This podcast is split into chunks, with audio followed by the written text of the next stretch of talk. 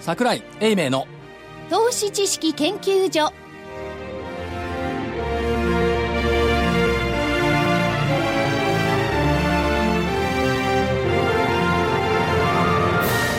皆さんこんにちはこんにちは桜井英明の投資知識研究所の時間ですスタジオには今週も桜井英明所長今週もいます桜井です 正木昭夫隊長まさきです。福井主任研究福井員です、こんにちは。そして研究員の加藤真理子でお送りします。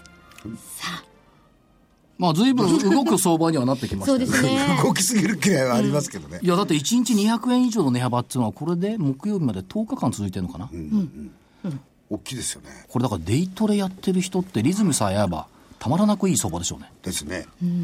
いや売りから入るか買いから入るかは別にしてねでもあの、チャート見たらね、はいあの、日経平均と為替えがめちゃくちゃよく連動してるんですよね。何を今更言って びっくりしますよそ んなもの去年も一昨年もそうじゃんいやいや、だけど、今回みたいに、はい本当の意味でこう、うまくパラレルにね、動いてるところって、そんなにはないですよ。まあね、だからまあ、だって去年の頭と一緒で、ファンドの連中のシナリオっていうのが、彼らが描いてるシナリオっていうのが、それが勝つか負けるか別にして、円売りの日本株買いでしょ、でその裏側にあるのが、シェールガスがやっぱりダメじゃん。はい。はいはい福井さんいなかったね。あの時に1年1ヶ月前に出したう DVD。ねえまあ、いろいろ開発はしてますけれども、なかなか商業ベースにはなならないかもしれないですシよェね。ールガスは機体の詐欺かペテン 師か。すごい題名だったんですけど、ほとんど売れなかったのよ。あ、売れなかったですか売れねなかったですねほら、売れなかったっすよ。みんな期待してましたから。僕もまあ実は密かには期待はしてるんですけどね。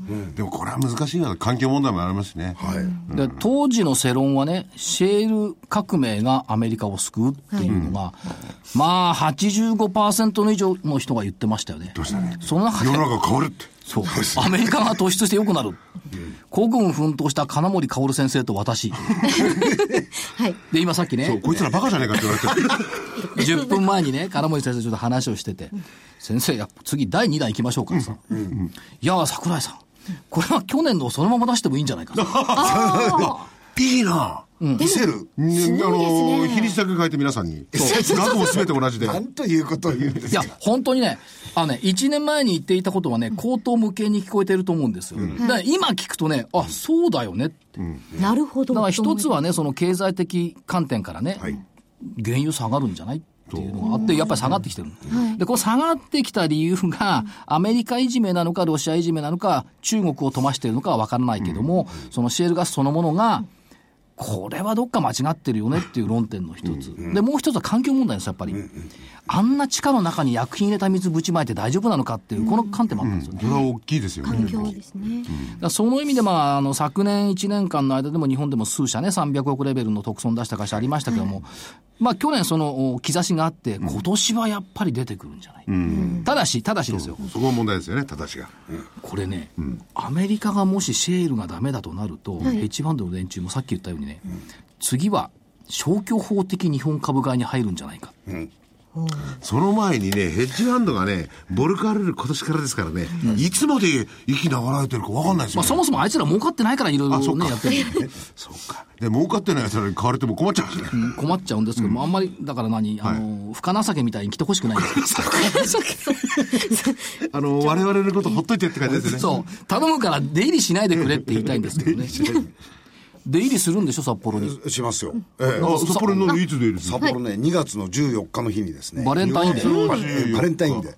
土曜日だ。え、あの、雪まつりのあ後れ、にまあ、ですあえて2月の14日にさ、金本の高山さんがいるさ、札幌行くことないんじゃないいやいや、そうは言ってもですね。チョコレート持ってってやんのかわいそうだから。あ、だって、もらえないでしょうからね。知らない。いや、一応公共放送意外と人気だから者ねか。もしれないですよ。えーいやいや、あのー地元で多分たくさんもらえるでしょうけど、や東京からわざわざコストかけて持っていくのは少ないと思うんで、持ってってあげようかなと。高山さんのことですから自作自演でしょ。自作自演。自分で買って誰かに渡させる。一番悲しいバレンタインチョこコんなにもらっちゃったよなんて。そんな、しね今頃くしゃみしてるかもしれないですあのよ。ね、一番寒い中じゃないですか。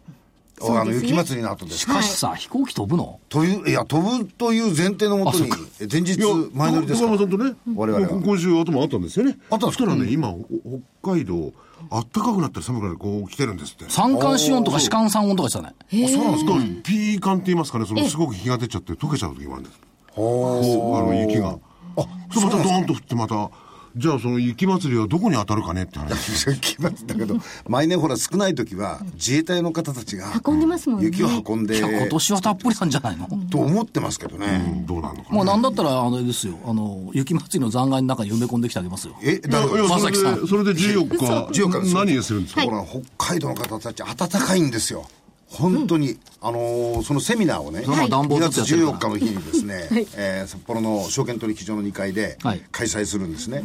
企業 IR とはい桜井英明先生に出ていただいてですね、また先生何まかたまた先生攻撃だ。 かか株式株式公演とセットにしてやるんですが、ええここであのお申し込みをいただいた方たちの中で本当にあの激励のあのメッセージがついててですね、ど誰を受け取りしてるんですかだ、だ、な、な、どういう激励なのこの放送のリスナーの方たちなんですよ。嬉しいですね。あええりがとうございあます。の放送を聞いてますと、毎日毎週欠かさず聞いてますと、しかもご夫婦で聞いてますとかですねそういうメッセージを入れていただいて、まあ、あの、恵庭市のエッチさんですとかで、ね、え嬉しいですね旭川、旭川から来ていただけます。ご夫婦で。ええ旭川から札幌って結構遠いですよね。多いですよ。遠いよ、あれ。車でも3時間のかかるんだよ。捕まりましたよね。 ほっといて。あ、 いつか、夏場に。そんなもう何年か前のええ冬場ですから大丈夫ですもよう。車か電車か分かんないですけど、ぜひ気をつけてね、いらっしゃっていたいだやきたいですよね。それともう一つはね、あのー初めてこういうセミナーに出ますと、い、うことで、お申し込みいただいた札幌市内のじいさん。じもうあじ、おじいさんじゃなくてそ。れは、あの、じイニアルシャファルベでッすトのね。じいさんです。じいさん、自分が じいさんなのに何がじいさんいなやのいやいやいや、違います。これ女性の方です突っ込かまら。ないいで。はいばあさんだよ。やいやいやいや、違います B さんだ、B さん。ええでこの方はもう初めて。ですからね、あのー我々のセミナーの中の少し工夫をしてですね、あのー初めての方でも、おお分かり、あるいは活用いただけるように、まあ、ニーサの使い方ですとかね、そういうものもちょっと、お織り込みながらええ織り込みながら。それなんか営業チックだやね。りニーサって今月の DVD だって確かそうです。たいな。えで、それ聞いてませんよそこの、そこリンクしてましたあれですか、今の価格なんですけれども、出てくる,、あくる企業は、大体ニーサのその120万、あるいはお孫さんも入れて80万。できるんです。あ、いいですこねれをパッケージにするとですね、はいプラス、今考えてるのは、桜井さんがこの間書かれたあの ETF とかリートとかですこね。の間 ETF 書いてないこれから書くリーリートとかですね、そういうものをやると、リスクがマイルドになるじゃないですか。で、それを積み立てでもってやっていくという。もう FP チックな発想やねいや、。でつもまそんないね。の、ニーサの枠を使うかどうかは別にしてもね、はいぜひ自分の目で企業のお話聞いて、はいご判断していただきたいですよね。おっしゃる通りですね。ええ。ですからそういうふうな、まあ一つの手法ですよね。はいなんか、そういうものをご紹東介でき京、る。関東から行く方もおられたんでしそょうなんですよ。えーっと、前橋の方からですね。お申し込みいただいて、しかも多分、親子の方かなと思うんですけどね。親子ええお二人で、えーご参加いただきたいっていうことで申し込みいただいたんです。果たしてどういうふうに行かれてるのか、あるいはもう一つはですね、さっき言いました札幌雪まつり、はいこれにもうすでにご行覧っにてならっるしゃる方かもしれないんですよ。で、札幌にいるから、えー暇だから行こうか。暇だから、 まあ、英明でも聞いてやろうか。は、はいいそれでも見に行くか。そういうことではなしに、観光とはい実益を兼ねて、兼ねてえーご参加いただきたいと有意い義うなことなのかもしれない。時間の使い方ですね。これはやっぱ、正木さん、夏場もやんなきゃダメだね。え、え、え、そりゃそうだよ。だって、夏場に行ったら、ついでにゴルフできるもんね。そう、大体ね、いくら雪祭りとかなんとか言っちゃって、はいこれ北海道の方には失礼ですけれども、なんかスキーで言わねえと冬行くとこじゃないですよね。あのですね、えー皆さん勝手なこと言いますけど、ええ勝手ですよえー勝手なことを形にしていく身にもなっていただきたいんですよね。それが、いろいろそうそと。うまあどういう話がつながまるあの確かに、いやいふや吹セミナーをやっ雪の IR をやりたいって5年ぐらい言ってましたけども、ようやく実現したっていうのはね、良かったです。そうなんですよ。そ今度8月でしょ、はいあトップシーズンに行きたいっていう。あ、だからと耐えることですね。 8月はやっそう買えないですやっぱりさ、北海道クラシックぐらいつけてくんねえかな。ああ、いいですね。いや、でもいやまあまあ桂もつけてもいいですよね。所所長も力入ってますしね。はいさぞ楽しい公演と、あとやっぱり先ほど言った、あの、初めての方でいらっしゃると、はい企業のいろんな企業が出てきてね、やっぱりその見方のポイントってありますからね。おっしゃる通りですねそういうところもぜひね、はい学学ぶっていうか失礼なんですけれども、はい言っていただければね。はい。いまだこれ、あれですかお、お、お、お、お申し込みがあるんですやかー、空き枠っていうか、まあ、募集の、お始めたばっかりなあなんんだですそうよか。え、2月ですから。もう終わってるかと思ったいやいやいやいやいや、まだ大丈夫 なんで。ぜひ、あの、北海道でおいでいただける方は、おいでいただければと思います。か父さん、ちょっと、こちご案内らをしていたはだでけますすかね、はい、えー2月14日土曜日、札幌証券取引所の会議室で行われます。ね、ぜひ、あの、参加企業がですね、え現在の金本さん、えー、あけぼのブレーキ工業さん、そしてアンジェセ SMG 株式会社ということで、で、それに桜井所長の講演があるそうですということですね。三つですけど、い、ろんな企業ですね、業界がね。そうですね。で、定員が100名様、無料ご招待ということで、応募者多数の場合には抽選に、ははいい、なります。えーこれは日本 IFA 協会のホームページ。はいあとお、お電話はお電話は東京03、えー、5357、えー、7378に、えー、お電話いただこけれれば電話はちょっとやめた方がいいからそうです。ね。まさ私しががここここににいいるるのは歩いてるからね。 いない今かだとあられですね。はい。でね、まあ、ということで、ぜひご参加していただいて。はいホームページの方からでお申し込みください放送が始まっていきなり宣伝会なんていう言い方が し あ、失礼しました。すいません。はい。ぜひ行っていただいて。はい。ぜひよろしくお願いします。で、出てきたのが、というより日経平均って木曜日ってなんか、木曜大日は幅で高しすたんだねよね。そうですね、312円74銭高、17,108円70銭。ちょっと待って、はい、 314円72銭。 312円。あ、2円、あ、よかった。はい314円だ、さあいいよ、なしだったの、さあ、まあいいや、これなら、はい。はい、312円74銭高の17,108円70銭で日経平均大引けとなりました。そうか、財布なくしたか。それなんですよ。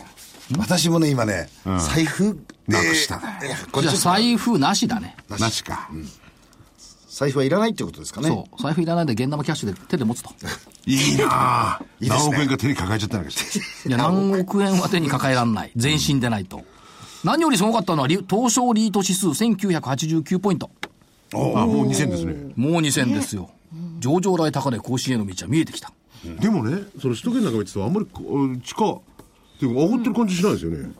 地下地下っていうか、そういうのが。あの土ー地、肌感覚では。あのなるほどね、ね地下はね、そんなに上がってないんですけど、注目すべきは空室率とああ賃料。そうです。あ、そうなんだ。こっちのは先です。ですね。だからリートのキャピタルゲインっていうよりは、やっぱりその、インカム配当分配金の方が徐々に徐々にこれ上がってきてるんですよね。それを評価すれば別に NISA で買うってことじゃないですけども、何よりかによりね、リートって、倫理が通りやすい。 いいんだよ。それはどどういう意味ですか、リンゴって一言ね、以下、カクカクしかしかしかしかでリートを買いたいと存じます。ご決済お願いしますって書いた後に、えー追伸、日銀も毎日買ってますとか。あ、なるほ推進。ど。日常毎日買って。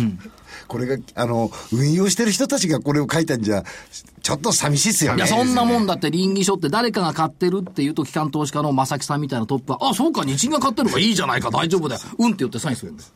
その日銀が買ってるっていうのは、そんなもんそですんかなそんなに信用を付与するもんなんですかえ日銀が買ってるっていやういのはや、そうとは限らないいやただね、そうは言っても0.25%の10年国債を買う人がいる中で、はい2.9%のリートを買わないという不条理はないでしょ。ないですね。で10倍よおっ。しゃる通りです。うん。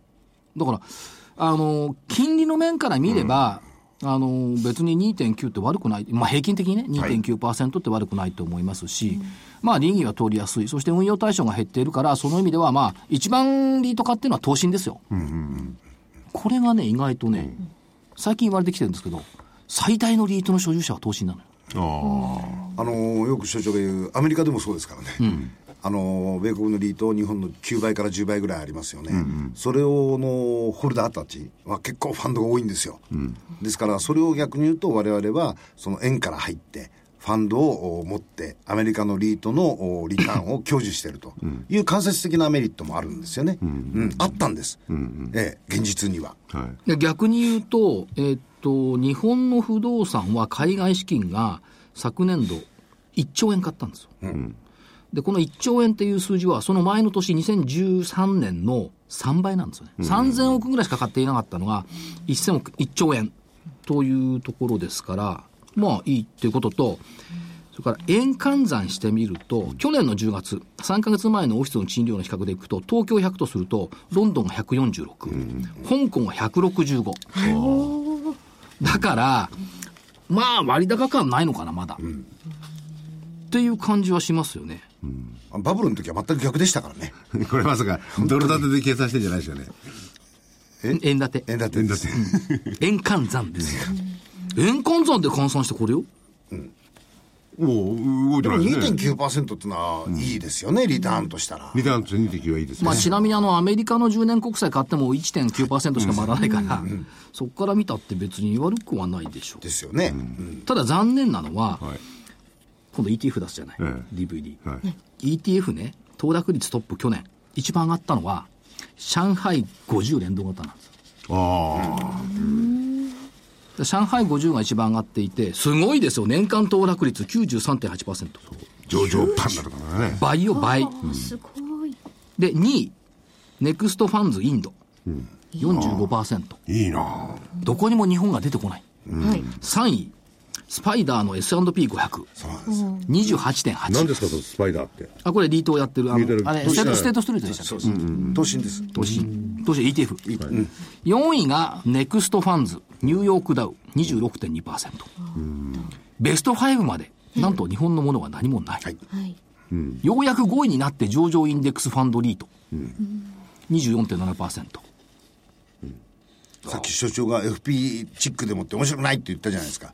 ところがですね、去年、このインド、1位、2位の逆なんですけどね、インド、お中国っていう風なポートフォリオを、あの、ファンドで持って買った人、これはね、結構いいリターンになってるんですいや、よ。じゃあ、その面白くないって、それは面白いじゃない。面白いんです。そうじゃないそとのても、ポだから、ートフォリオっていう概念を持ち込んだから面白くないですよ。いとても面白かったリターンが、や、だから、ポートフォリオの概念で言ったら、上海50を半分買って、債券ファンドを半分買うっていうのはポートフォリオじゃんおっ。しゃる通りです。利回り悪くなんじゃん。おえ、利回りは落ちるんですけ ど。落ちるでしょ安定度は上がるんですよ。安定度が上がる、それは奇弁でしょ。いやいや、ところが債券もここのところで、あの、利回りが下がったんで、ね、価格が上がってきたんで、これも逆に言うと、リターンは高いんですおよ。おなるほどねおっ。しゃると、いやでも、裸で上海100買った方がいいですいや、そうあ。金も、金持ちはやっぱり数パーセントにこだわりますねい。や、そうなるとね、今度は逆に言うと、次に ETF なんですよ。ファンドじゃなくて、リートとか ETF を自分で持って購買、購入することで、実は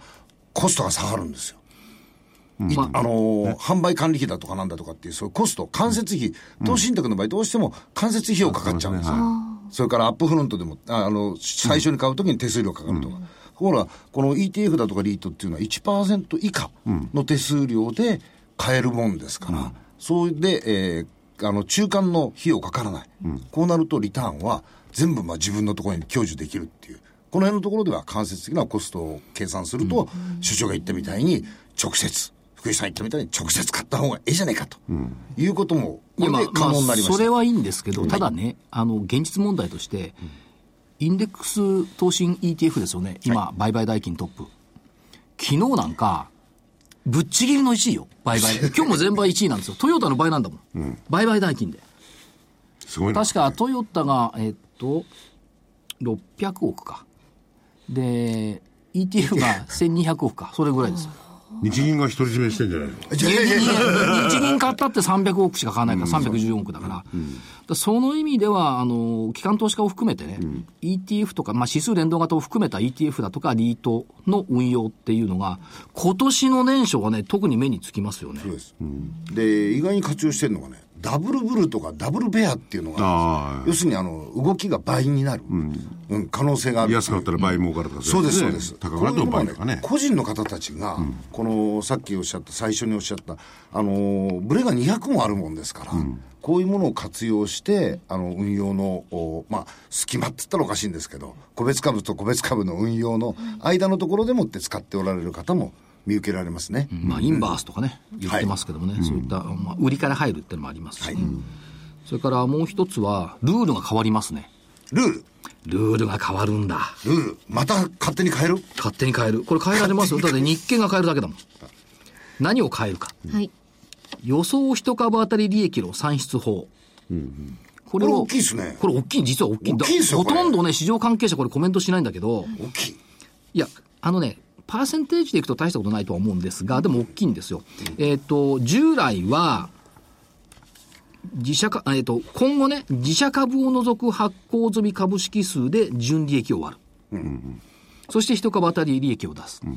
で、従来は、えっ、と、発行済み株式数で純利益を割っていた。これが一株当たり利益だった。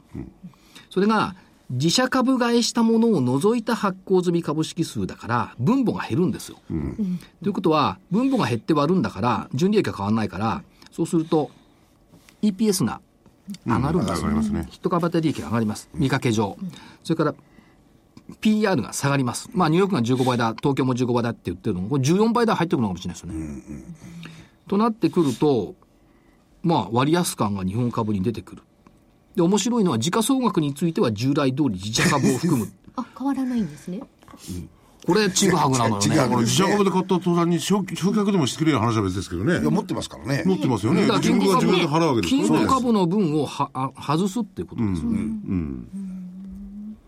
でもなんで時価総額をそう金庫株となる株として存在してるわけですからね。そうですよ。いやだから見かけ上の指標はよく上ない。のね。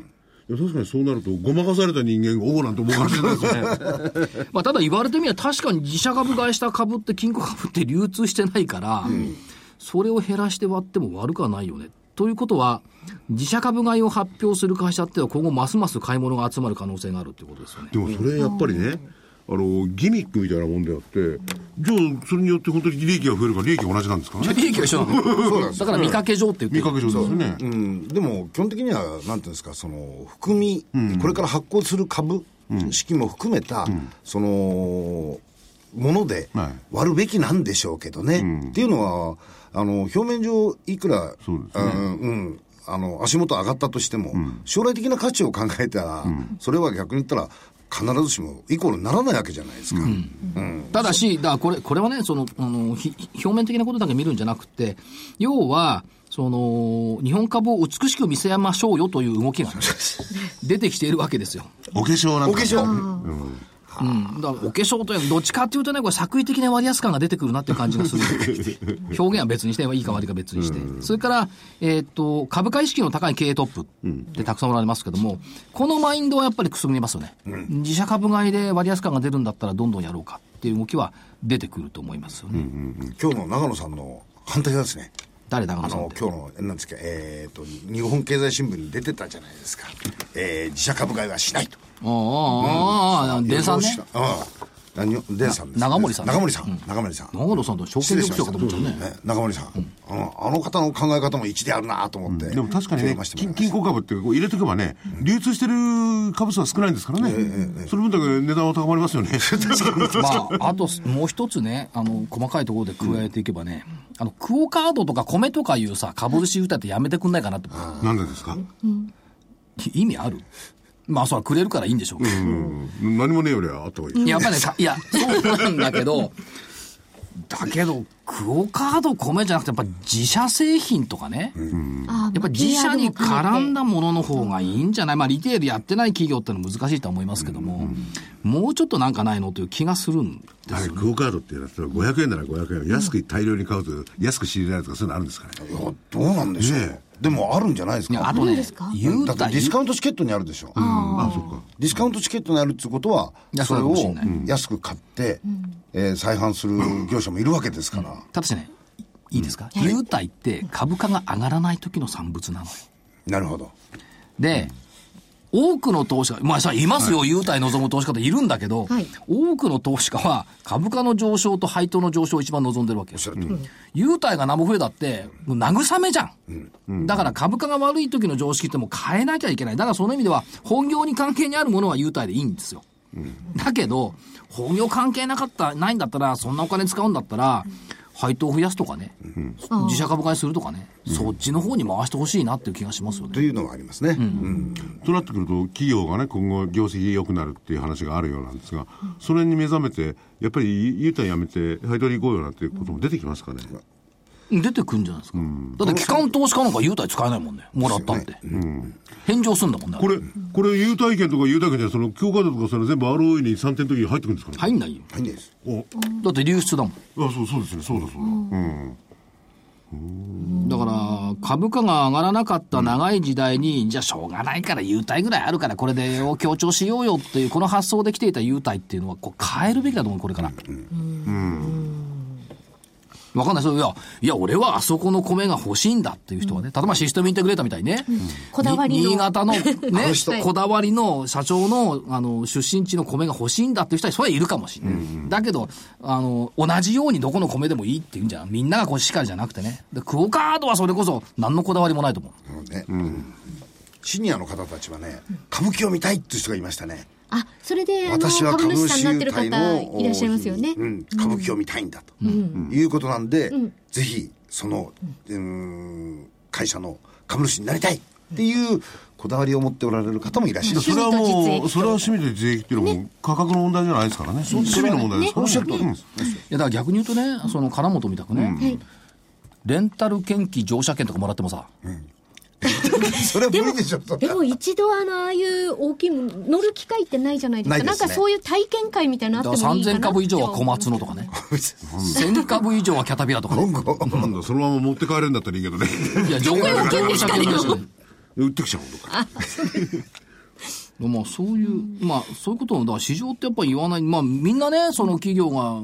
あの説明会やると、優待がないんですかっていう質問があるんですけど、はいいはやい優待がないんだったら、ないなりにね、配当を増やすとか、そういうふうに言った方がいいんじゃないの、うんでまあベストは両方くれよって感じそうですね。そうかなでもやっぱ配当が多いっていうのはいいですよ。やはり、うん、最近本当にあの、えー株主のあの配当の時期になると、楽しみにされてる方いらっしゃいますもん。うんあの、優待の方だけじゃなしにね、あの、現金もらえるやつ、これがね、やっぱりおいしい、嬉しいっていう人いますね。だからもっとこれから多分ね、あの株主の方もいろいろ発言する方増えてくると思うんですよね。はいうん例えば ROE をめぐって海外の投資家とかうんぬんかとか、そしたらね、内部留保を溜め込むなんてことはできなくなりますよ。これでみんな配当ですよ、もうバーンとね。確かさ、内部留保をさ、はい主戦度と呼んだ人がいるもんね、おー金を使わない主戦度だって、日本の企業、そこまで言われる必要ないだろうと思うでもセオリーからすればね、そうそうでもそういう起業家であればね確か財務大臣だった かな、あ、そう言いましたね。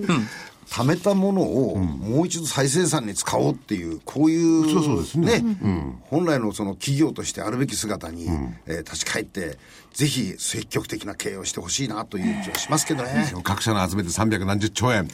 そんなのこうね、こう見てると気持ちいいでしょうね。すいません、三百何十兆円ということは、東証一部時価総額の6割そうなんです。そうですそうでねす。よ。323企業がみんな財的に走ってごらんなさい。いきなり東証時価総額800兆円になっちゃうんだから。でもそういうのは絶対何も手をつけないんだからね。見てて喜ぶんだから。見てて喜ぶんですか ね。通帳かなんか見ちゃって。それじゃあ、あの、通帳のゼロがもう入らないぐらい。ね。いや、すごいですね。それすごいけど、それじゃ困るよね。まあまあ確かに。ね、まやあっぱ動かまあないまあとそういうね。ところ先ほどねお話したそういうところの視点も含めて、その札幌なんかこうぜひお聞きいただけると面白いですよね。と思いますね。うんまあ、あとどうでしょう、直近下げてる理由っていうのが、まあ、原油安っていうのもありますし、それから、えっ、と、ギリシャ。ギリシャ、離脱離脱しないでしょ、ユーロ。させないって言ってたよいや、ね。させないもしないもなくて、これね、議論が元から間違ってんのよ。ユーロの仕組みの中に離脱っていう仕組みないのない。うん あ、ないんですか。うんないですよない。情報ないんですよ。あの、作った時に参加する条項はあるけど、離脱する条項はない。ということは、でも勝手に俺辞めたってのはできるんですよ あれ。うん、できるんだけど、一応仕組み作らなきゃなんないじゃん。と時間はかかるっていう話ですよね。とこれはどうなのってのがあるのと、原油が安いっていうのがあって、これね、原油とかユーロと、うん、あのギリシャとかにこう目が奪われてますけど、実はこれ、あの、夢のシェール革命の崩壊なんじゃないのそこに行きますか。シェールですか。でそうするとね、なんか、辻褄も合うんですよ。アメリカのシェール革命が崩壊する序章と考えると、シェールの開発がバブった、これ確かにバブりました、ここ数年間。そうするとこれ、ファンドの連中が資金提供してますから、ファンドそのものが、気がついてみたら僕たちの持っているシェールファンドって、ボロクズじゃんっていうのがね。で、流動性ないから、売れないじゃない。それがリーマンショックみたいな最大懸念になってんじゃないのという気がするんですよ。さっき金森さんとも話してたんですけども、夢の商品のサブプライムって言われたの。夢の商品はそのくらいです。いや、本当だってこんな素晴らしい商品はないって言ったの、あの時のアメリカは。未来が大大何い時産業革命とか。いや、ところが心ある人が見れば、こんなあるわけないだろうと。返済能力のある人に金貸してどうするんだってみんな言ってたのよ。だけど、当時はサブプライムローンというものができたからすごいんだ、アメリカはって言ってたの。だって2階建て3階建てのローンですよ。だから業界関係者が見りゃこんなの危なっかしくてしょうがないって思うじゃない。ですよ。思うんだけど、それ2階建て3階建ては結果論で、最初は誰でもお金を借りられて住宅を持てるアメリカンドリームの具現だって言ってたの。これ間違いないでしょ間違いないです。アメリカンドリームを具現する手助けをしているのが我々金融機関なんだから、これは夢の商品だって言った結果が、リーマンが消えたっていう。で、今回のシェールについても、アメリカのね、エネルギー状況を変える夢の革命だって言ったのが、ボコボコボコボコ穴が開いてきてるわけですよ。その意味では、その前哨戦、こいつが原点にあるんじゃないそもそもシェールプラス金融機関ってあるんじゃないの、なるほど。ただ代替エネルギーとして、うんあるかもしれないこのシェールガスっていうのが使えることも分かった、現実に発掘することも分かった使えますよ商品化することも分かった、はいここまでのところでいけば、本来であればそのシェールガス自体のお使命はここはできたと思うんですよ、ただし、これをマーケティングになるたとだねしそそれもね、ガガソリンというか原油がね、バーレル110ドル、100ドルというですね、過去超最高値の水準でやっとペイするコストなのよ。そうなんですよ、うん直近でも50何ドルとか言ってます。今より全然高いわけですよね。今44ドルまでなってきてます、でコスト安くても50ドルから40ドル、今ここでコストの合うところですよね、そうするとこいつの残骸処理っていうのが今年来年っていうのはやっぱりこうせざるを得ない、出てくるでしょうねそれから走ったサブプライムじゃない、あの、シェールガスの、お炉、炉っていうかね、鉱山をすぐには止まらないっていうからいくと、こいつを助けるにはやっぱり時間かかるのかな。パリバショックからリーマンショックまで1年半かかってるんですよね。はい1年か。それぐらいの時間がやっぱりこう必要なんだろうなと思います。で、そうなると、アメリカ、経済指標的にはいいですよ。はい。雇用統計だっていいんだから、でこ当面アメリカ最高値圏動いてますけども、最終的にどこ行きたいってなると、やっぱ日本株悪くないじゃんってなるかなって希望的観測に。 でも IM、IM、IM、IM、要するにアメリカはそれなりに成長するんですよ。はい他のは全部ダメですからね。日本も行き下げてますね。中国だって6.5%成長いや、あの正直言って僕は中国っていうのは注目してるんですけども、この6.5%成長っていうのは非常に大きいと思いますよ。っていうのは何と比較するのっていうことだ、0. いくつと比較したり、あるいは1.8%、1.2%っていうものとの比較ですからね、6.5%なんですから3倍以上ですよ、うんこれだけのリターンがある意味えー期待できるところっていうのはやっぱすごくいいと思うし、あのー APEC だとかそういうところが今後その、おせあのー発展してくると、その恩恵を被れるところってのは多分中国だと思うんですよね。うん。中国と日本。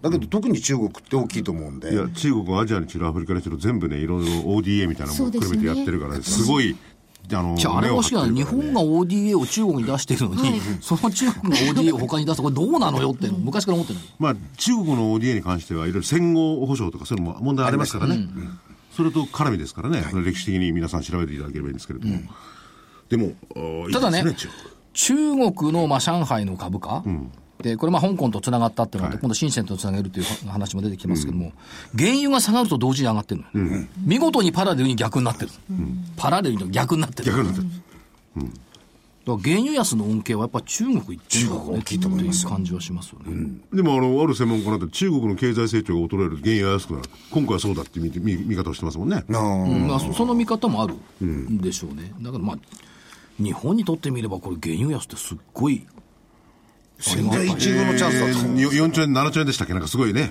あのプラスまあアメリカが7兆円ね、日本が4兆円かしかしね、これだけ原油が安くなってくると、水素自動車っているのっていうね。アメリカ人がねり理に悟いもう5000何百 cc のムスタングですよもう売れてるのがバーン大型車みだったいてですね。デトロイトの自動車ショーでな、さあ、みんなでっかい車ばっかりじゃん、あれ。ピックアップトラックはじめとして。ところがピックアップトラックの中のエッセンス見たら安全性なんですよね。形とかをエンジンの大きさじゃなくて、そこに安全性のものがついてるんですよ。あれはね、奥さんがうるさいんですよ。あなた、こんなもん買ってきたって安全じゃなきゃダメでし ょ。それは、洋の東西を問わずってあれ、いうところ今です、かアメリカの運転ってさ、あの、やっぱり酒酔い運転禁止なの禁止でしょ。禁止ですね。禁止です禁止ですよ。やら禁止にれなまっすたよの。いや、ややられます、やっぱり。昔さ、あの、事故らなければいいってなったじゃん。ありましたね。ほんあ、そうなん事故るとまずいけど、事故らなければ、今は違うよね。賠償が大きかったですからね。 でもアメリカはその、まあ、運転は別にしたって、公共の広場とかそういうところで酒飲むのうるさいですからね。やっぱり禁止法の国ではあります よね。禁止よ。懐かしいですね。ソルトレイクシティってあるじゃない。はい。言ったしモ。ルモン教徒のモルモ聖地ンですね教の聖地だからね、11時になると、チェーンで、チェーンなら鎖でさ、閉めるんだよね。飲み屋さんとか酒屋さんを。おお、もう絶対入れないみたいいや、な。入れないもん下手くない。もう飲めない。いや、まあ、禁酒法の国だと思いましたねあれ。いや、それは宗教的な理由もあってね。ねえ尊重しないと。厳格ですね。うんうちの妻なんていうのは、もうそこの、ソルトレイクの奥茶とか言うのよ。こと を言うんですか。いや、ソルトレイクは本当に塵落ちてないよね。あいいですね街中がね、とてもこれがアメリカかと思えるほどね、綺麗。あ、そうですか。立派な方が多いんだいや、一般の方が多いのかどうかわかんないけど。さニューヨークの中もはいはめちゃくちゃ綺麗だそうですよ。今今。多分あの、我々のは意識の中にあるイメージとはだいぶ違ってますよ。あはいなみに楽しいかどうかは別にしてあね。なんだニューヨークらしくないですニューねヨークらしくね、まあまあ、勉強しないごごたごたるつぼみたいになっててくれた方がね。よ予定でいきますかあ、予定行くえはいノート15ですそようですそうですね。はい、そうです。なんかこの、この番組って短いね。 短い。いつの間にか、あ、5分短くなったんだ。いやいやいや、同じなってないですよ。同じですよ。あ一緒か同じです、同じです。えーっと、16日金曜日、オプション S q アメリカ。はい。ちょっとこの日放送する時には終わ放送あもう、っ出ての日ですねるもってことですね。う、もう終わってない、これ土曜の朝に。土曜の朝ですね日本のはいはだいから、ミシガン大学消費者信頼感、消費者物価、鉱工業生産、全部アメリカ。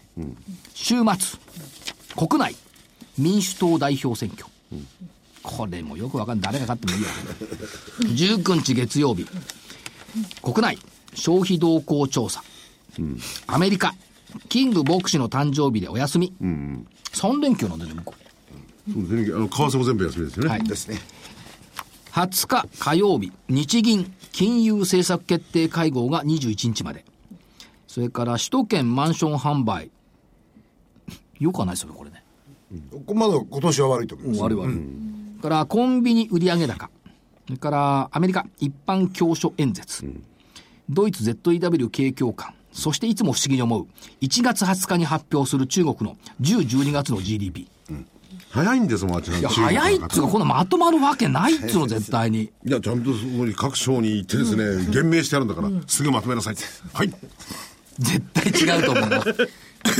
当初予定通りの数字がそのまま出てくる。だって、20日よだってそういう経済ですから予定通りまあ、そりゃそう だよね。計画経済だからしょうがないよね。しょうがないです。21日水曜日、黒田日銀総裁会見。アメリカ住宅着工。いダボス会議、いや、ダボス会議なんだけど、総理は行かないんだよね。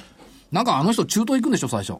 エジプトにエジプトに円借家かなんか持ってくんだもんね。これダボス会議でちょっと注目してるのは、李克強さんが出るんですよ、今度。ええ李克強さんが出て、どういうふうな話をするかっていうのは、ちょっと個人的には、こう注目してます。去去年のダボス会議で安倍さんちょっと不評でしたから ね歴史問題よねあのヨーロッパの方ってバーンってまあ難しいんですけど、ダボス会が一応ありますあります。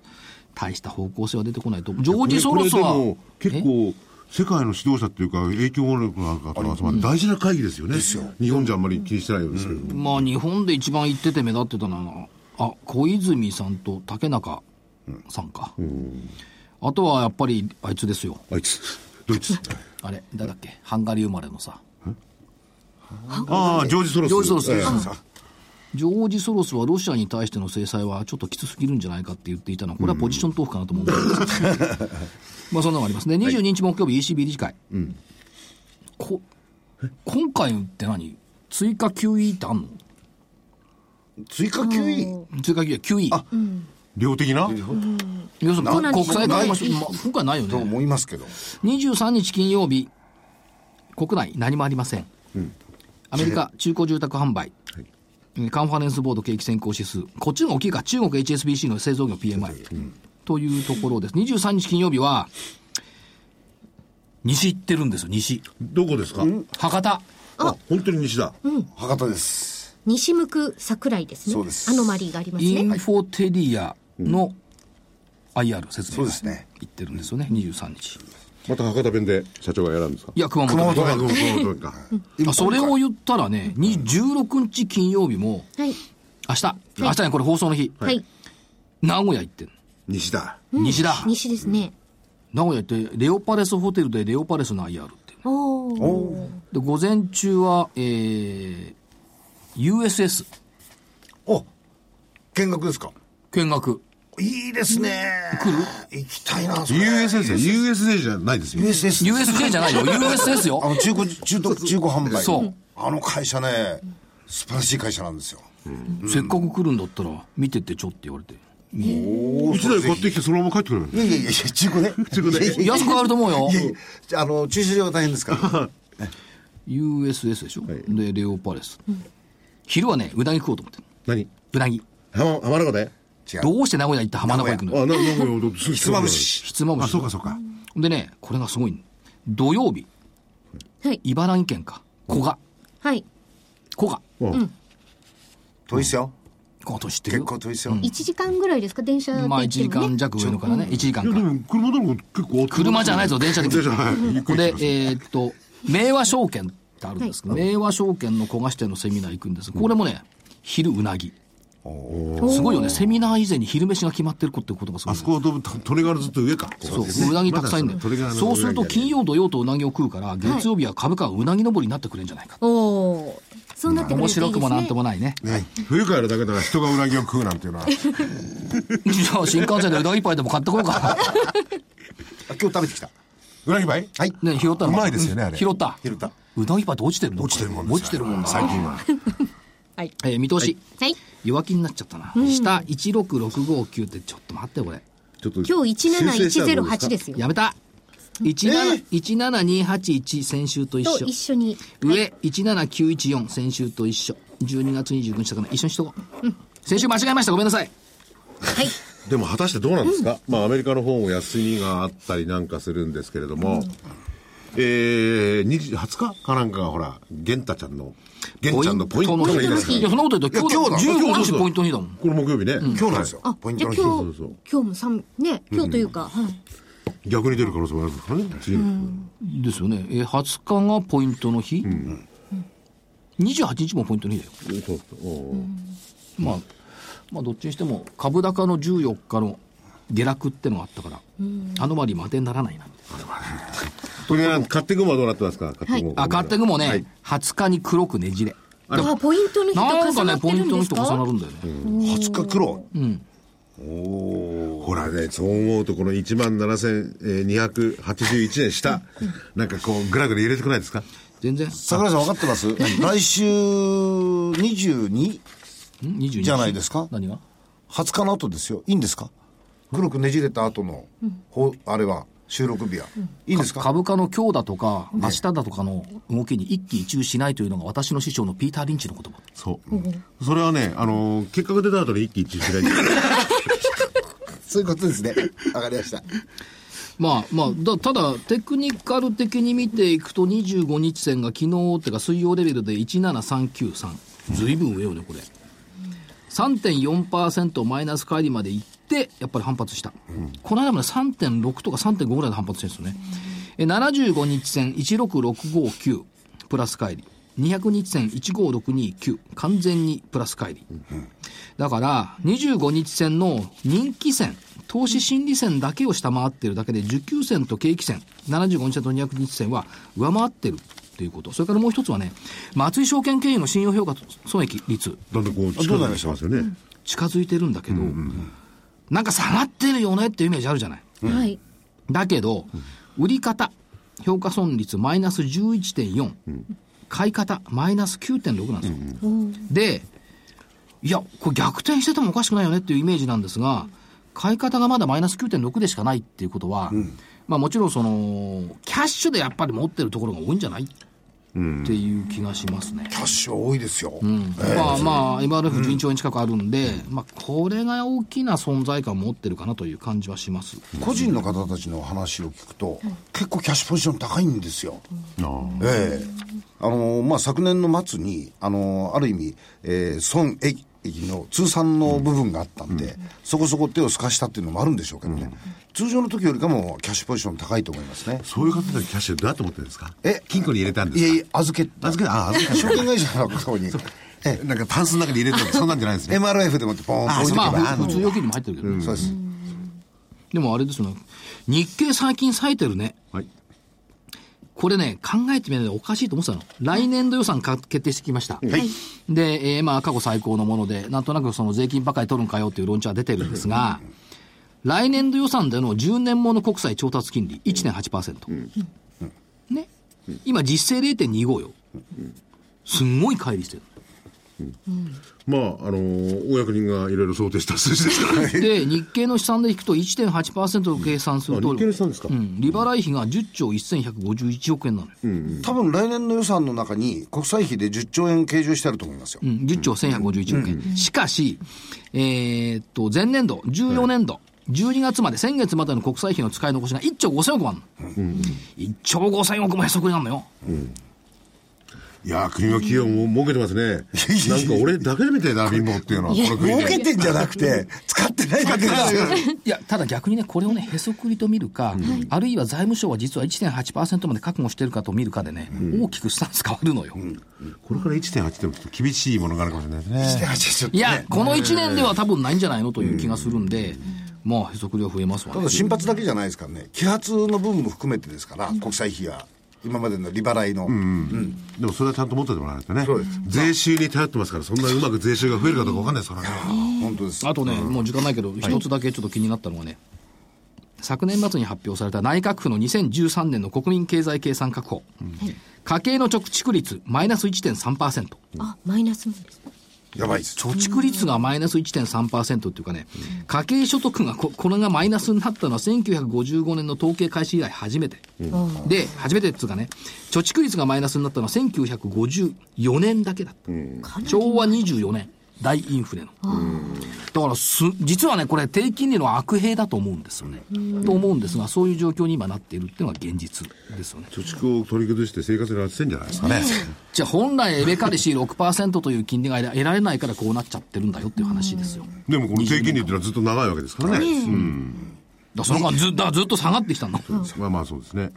ということで、はい、えっと、お知らせ。はい。はい。それではお知らせです。まずは、えー15日木曜日に発売になりました、北浜隆一郎さんの月間株式宅配便の2月号です。2015年は先回りが肝心。テーマ、材料で大幅高を狙うなら、北浜さんが注目するズバリこの銘柄。DVD 版は価格8640円、そして送料は500円。CD 版は価格7560円、それに送料500円になります。北浜さんのテーマ材料とあのタイトルになってますけれども、北浜さん独自のテーマと材料ですからね。これが面白い。うならせる。なるほど、そういう見方があったのか。あの、できることならば、北浜さんの見方に世の中が ついてきてほしい。結構そういうのはね、去年は多かったんですよ。うん、その通りに流れてるなっていうのが。お、なるほど。はい。そしてもう一本、15日同じく発売になりました、大岩川玄太さんの投資カレンダー的銘柄選考。2015年はこれを仕込め。えー相場環境激変クエスチョン。えー2015年は狙い定めた材料株投資がリターンにつながる。大幅高期待、秘密の材料株一挙公開。価格は8640円、送料は500円、DVD です。ね、秘密の材料株、まあ、材料株をね今年あの源太さん注目してますんでねいろいろね、はいはい、えー好評発売中です、お求めはラジオ日経の通販ショップサウンロード電話番号は東京03-3595-4730 03-3595-4730番ですお電話お待ちしておりますあと1分ほどありますけどはいえー今年は2015はい年になります。